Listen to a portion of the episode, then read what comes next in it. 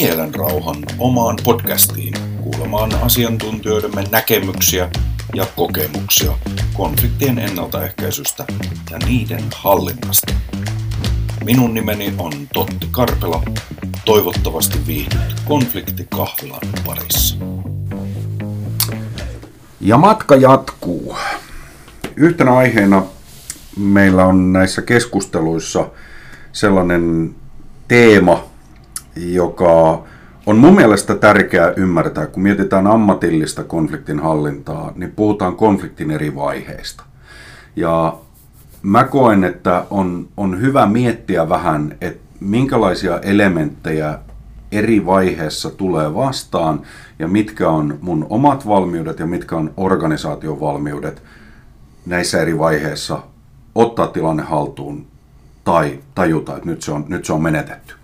Ja, ja tuota, äh, itse tykkään yksinkertaistaa asioita. Se on joskus hyvä ja joskus yksinkertaistaminen tapahtuu liiallisesti, mutta nyt meidän tässä palaverissa niin käytetään Fisherin ja Kiislin vuonna 1991 lanseeraamaa neliportaista konfliktimallia. Ja, ja tota, Fisherin ja Kiislin mallissa on neljä vaihetta. Siellä on ensimmäinen palikka on erimielisyys, seuraava vaihe on polarisoituminen, seuraava vaihe on uhkaukset ja viimeinen vaihe on hallinnan menetys. Ja periaatteessa näillä neljällä eri vaiheella jo pystytään aika pitkälle tarkastelemaan sitä, että miten kohtaamistilanne on, on edennyt. Ja, ja jos me aloitetaan sieltä ensimmäisestä konfliktivaiheesta, niin siellähän on, on erimielisyys. Ja nyt tässä vuosien aikana, kun on katsonut erilaisia määritelmiä, että et, miten konflikti määritellään, niin poikkeuksetta konflikti määritellään eri tutkijoiden ja eri koulukuntien puolelta aika samoilla sanoilla. Eli konfliktin alku, se erimielisyys kuvataan, että se on tilanne tai tapahtuma, missä kahdella tai useammalla osapuolella on eriävät tavoitteet ja ei pystytä löytämään ratkaisua. Ja, ja tuossa itselle tuli mieleen just tuossa, että, että kun se konflikti etenee, tai että kun ää, kun me huomataan jotain erityistä, me ollaan aika hyvin niin kuin työpaikallakin, me huomataan, että, että joku sanoo jotain ja toisen naamalla niin kuin välähtää jotain, sellainen pieni virnistys tai jotain, ja me tiedetään, että nyt kaikki ei ole ok. Mutta ikävä juttu, me ei monesti tartuta siihen.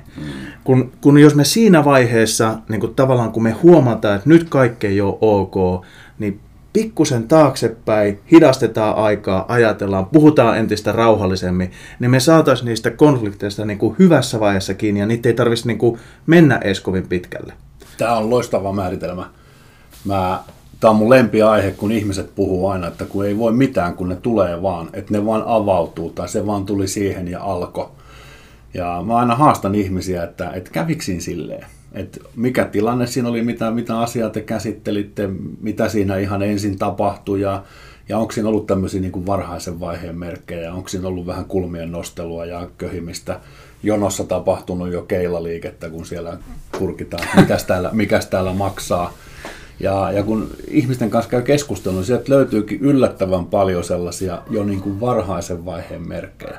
Ja mä tykkään itse aina sanoa, että miten me voitaisiin mieluummin olla niin kuin askeleen edellä kuin askeleen perässä. Hmm. Ja, ja mä tykkään tästä konfliktin elementit mallista myös sen takia, että että me opitaan ymmärtää mm. paremmin, mitä se konflikti on syönyt, ja sitten me osataan itse paremmin toimia siinä tilanteessa. Joo, koska no, nämähän on tämmöisiä kliseenomaisia konsulttilauseita, että tyytymätön asiakas on ilmainen asiakaspalvelun kon, konsultti, mm. ja, ja allekirjoitan sen kyllä, tyytymätön asiakas on ilmainen, joskus mm. epämiellyttävä asiakaspalvelun konsultti, mm. mutta konflikti on mahdollisuus. Mm.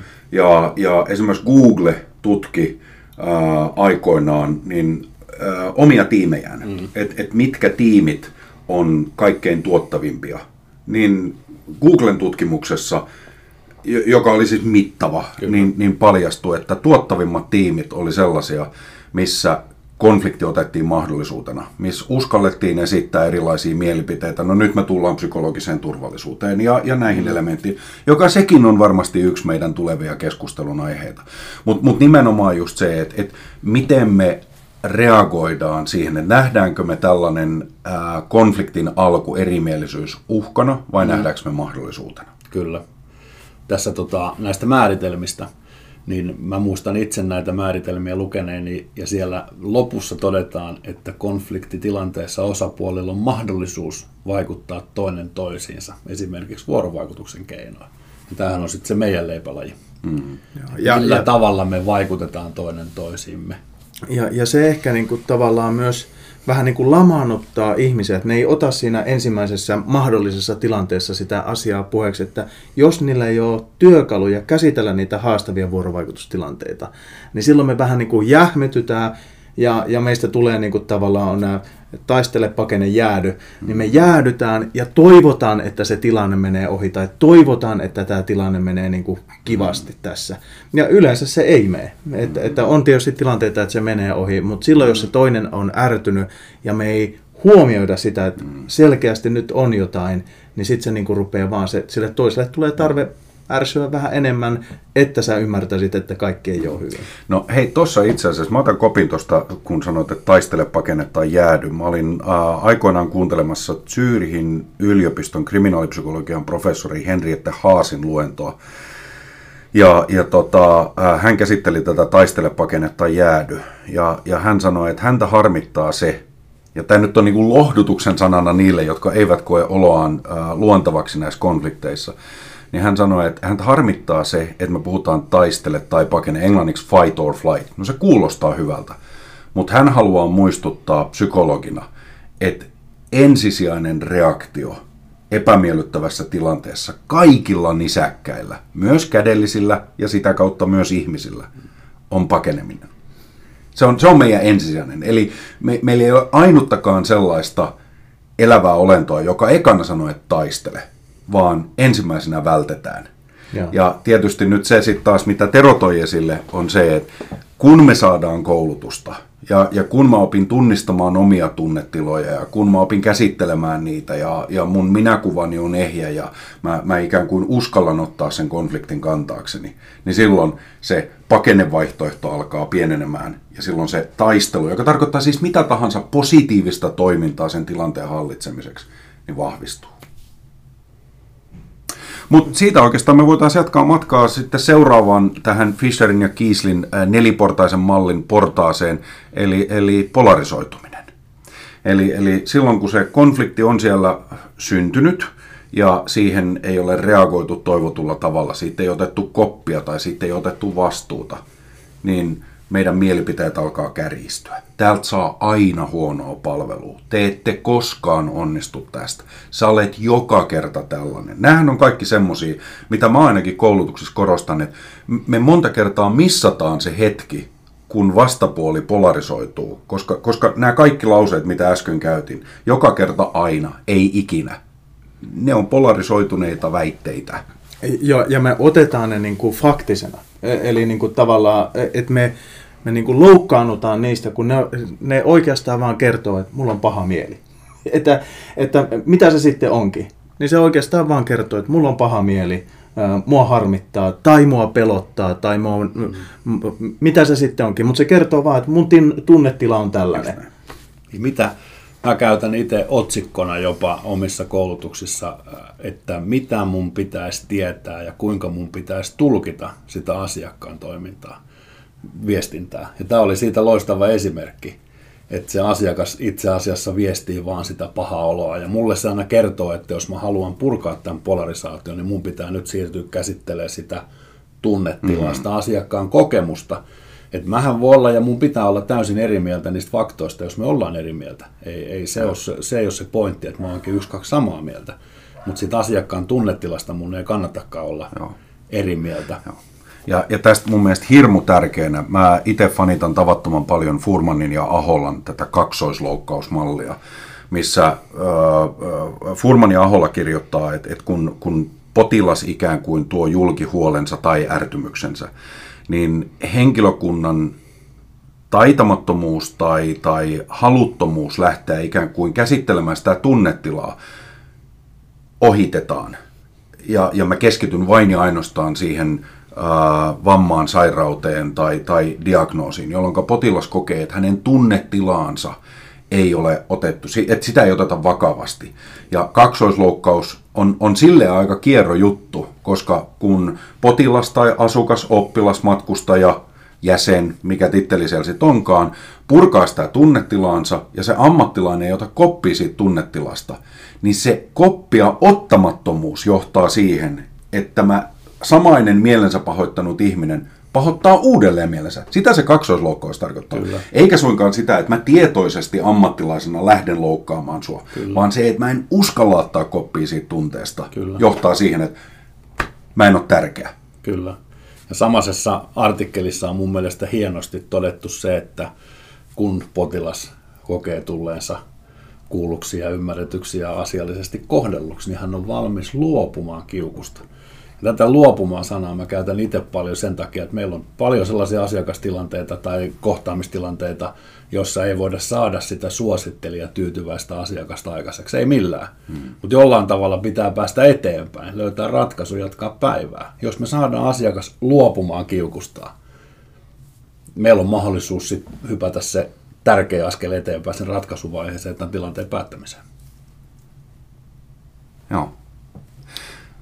No, tässä kello käy ja me ollaan suomalaisittain hyvin tiukkoja tämän aikataulun kanssa, niin, niin jos meillä on se konflikti on syntynyt, siellä on se erimielisyys. Ja kun me ei oteta koppia siitä, se johtaa useimmiten ihmisellä siihen mielipiteiden, näkemysten polarisoitumiseen. Ja jos me ei osata siinäkään vaiheessa vielä reagoida, niin sitten seuraavana vaiheena on uhkaukset.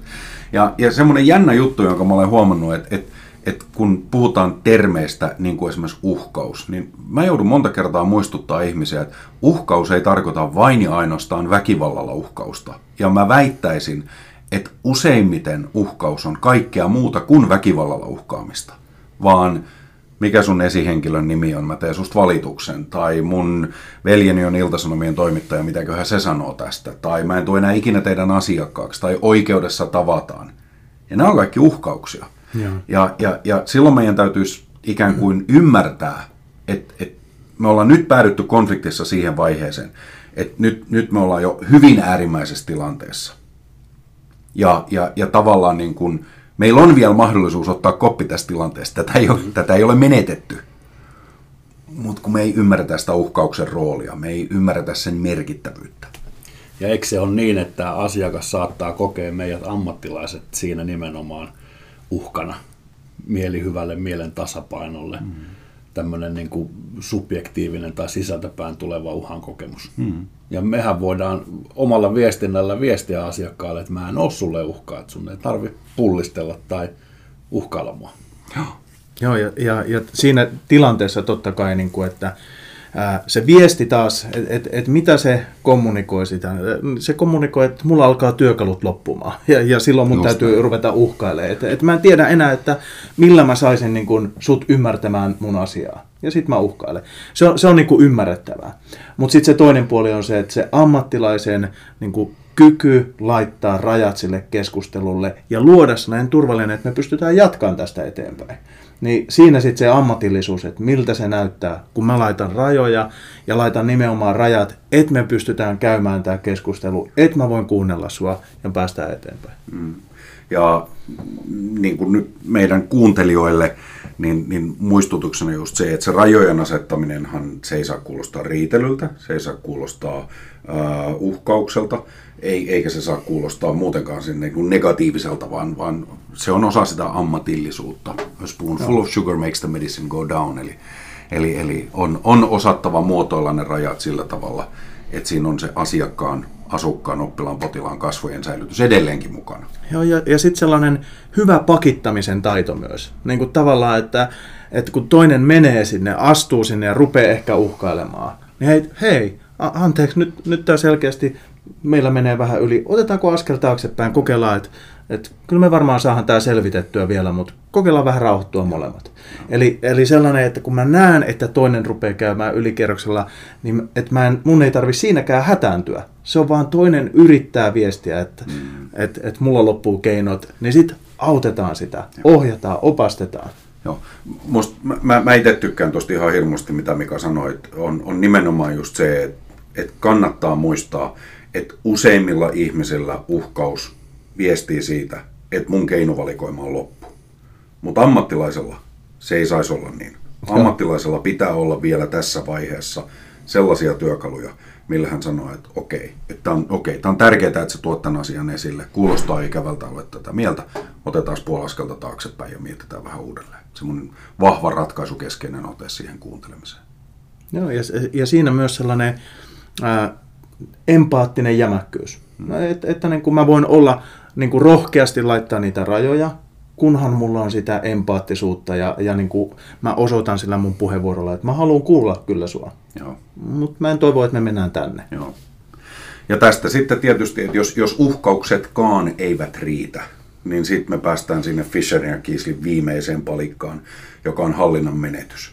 Ja, ja, ja jälleen kerran, jos ajatellaan ylipäätänsä konflikteja, loppujen lopuksi hyvin harva konflikti johtaa fyysiseen väkivaltaan. Se voi johtaa kyllä henkiseen väkivaltaan ja epäasialliseen kielenkäyttöön, mutta hallinnan menetys ihan samalla tavalla tarkoittaa sitä, että sus tehdään virallinen valitus tai kantelu, joka tarkoittaa sitä, että sinulla ei ole enää päätäntävaltaa, että miten se valitus tai kantelu etenee. Sä olet nyt kantelun toinen osapuoli.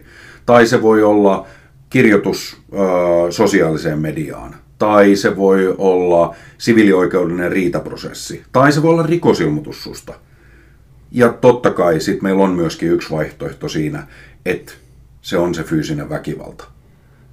Mutta tässä on valtava määrä työkaluja, mitä ammattilaisella tulisi olla käytössä konfliktin alussa, siellä erimielisyysvaiheessa, siinä polarisoitumisvaiheessa ja uhkausvaiheessa. Hallinnan menetys on sitten ikään kuin meillä täytyy niin kuin miettiä organisaation strategiaa, organisaation ohjeistusta ja politiikkaa, että miten näissä tilanteissa sitten Toimintamalleja ylipäätään. No, ja, ja, totta kai, no, ja, ja totta kai on myös piste, jossa että keskustelu päättyy tähän, että, että jos toinen vetää aseen esiin tai rupeaa käyttäytyy huonosti, niin myös se on se. Tai se, aika. Että se, että ei miten pitkään tahansa, että jos puhutaan kohtuuttomista tämmöisistä tilanteista, jossa, jossa on ikään kuin aikavaras, että, että käytetään mm. kohtuuttomasti aikaa asiaa, joka periaatteessa pitäisi olla jo selvitetty. Musta must sekin on hallinnan menetys siinä määrin, että, että sitä ei enää saada ikään kuin siihen ratkaisutilanteeseen. Joo, ja, ja, ja mun mielestä hyvä nosto myöskin on, on muistaa se, että niin paljon kuin sitä haluttaisikin, niin kaikkia konfliktitilanteita ei pystytä hallitsemaan ammatillisuudella, ymmärryksellä, empatialla ja kuuntelulla. Et on, on myöskin hyvä mieltää se, että meillä on marginaaliryhmä henkilöitä, joiden kanssa toivottuun lopputulokseen ei tulla pääsemään. Että et tästä ei tulisi semmoinen itsensä ruoskimismalli, että et mä en tämän asiakkaan kanssa onnistunut, koska niitäkin on. No, ja, ja sitten niin kuin tavallaan meille kaikille se, että mun kyky toimia konfliktitilanteessa on mun kyky toimia konfliktitilanteessa. Että mä en voi vaatia itseltäni enempää kuin mulla sillä hetkellä on työkaluja. Sitten mä voin kehittää itseäni, hakea niitä työkaluja, mutta pelkästään se, että mä tunnistan, että miten se konflikti etenee, minkälaisia vaiheita siinä on, niin auttaa mua myös siinä, että jos mä pystyn tunnistamaan siinä alussa, että hei, me ollaan nyt eri mieltä, että, että tässä oli se jännite. Mä tunnistan sen ja mä siinä osaan vähän pakittaa ja otetaan uusiksi ja, ja niin tuota, mitä se olikaan, mitä sä halusit sanoa, että mä en tainnut ihan osoittaa, että mä kuuntelin sua hyvin. Ja pienillä jutuilla, että kun me tunnistetaan, niin me pystytään niin kuin huolehtimaan siitä. Hei, multa on kysytty monta kertaa esimerkiksi koulutuksessa, että voiko se olla niin, että minä teen itse jotain sellaista, josta se konflikti ikään kuin alkaa kärjistyä. Ja kyllä mä oon vastannut rehellisesti, että kyllä, että se on täysin mahdollista ja sen takia me ollaan tässä, mm. että me tehtäisiin oikeita valintoja. Me ei ainakaan itse tehtäisi mitään sellaista, mikä johtaa tilanteen kärjistymiseen. Ja sitten ammattilaiselle ei sekään huonoa, että ammattilainen sanoo, että hei, anteeksi, nyt mä, mä sanoin vähän törpösti. Saanko mä ottaa uudelleen? Summa summarum.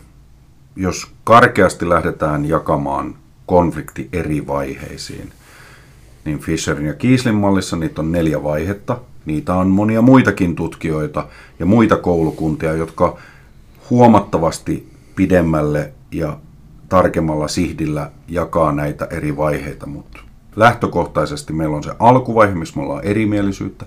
Meillä pitäisi olla rohkeutta kohdata se ja, ja kantaa sitä konfliktia. Jos siinä ei onnistuta, me se, siirrytään polarisoitumiseen ja sen tajuaminen näistä kommenteista aina, joka kerta, ette ikinä. Ja se arkuus tavallaan kohdata se toisen osapuolen tunnereaktio voi helposti johtaa kaksoisloukkaukseen, missä tämä toinen osapuoli kokee, että mun tunteilla ei ole merkitystä. Ja tästä me siirrytään uhkauksiin, jotka voi olla paljon paljon muutakin kuin väkivaltauhkauksia. Se on edelleenkin hallittavissa se tilanne. Ja vasta hallinnon menetysvaiheessa, niin tavallaan se yksittäisen työntekijän mahdollisuus hallita sitä. Ja edelleenkin pitää sielläkin mielessä, että jokainen keikka on oppimistilanne. Kyllä. Tässäpä oli taas tämänkertainen podcastimme. Mikäli haluat lisätietoa koulutuksista ja palveluistamme, käy ihmeessä piipahtamassa kotisivuillamme mielenrauha.com tai laita meille suoraan sähköpostia info at mielenrauha.com. Kiitos ja kuulemisiin. Thank you.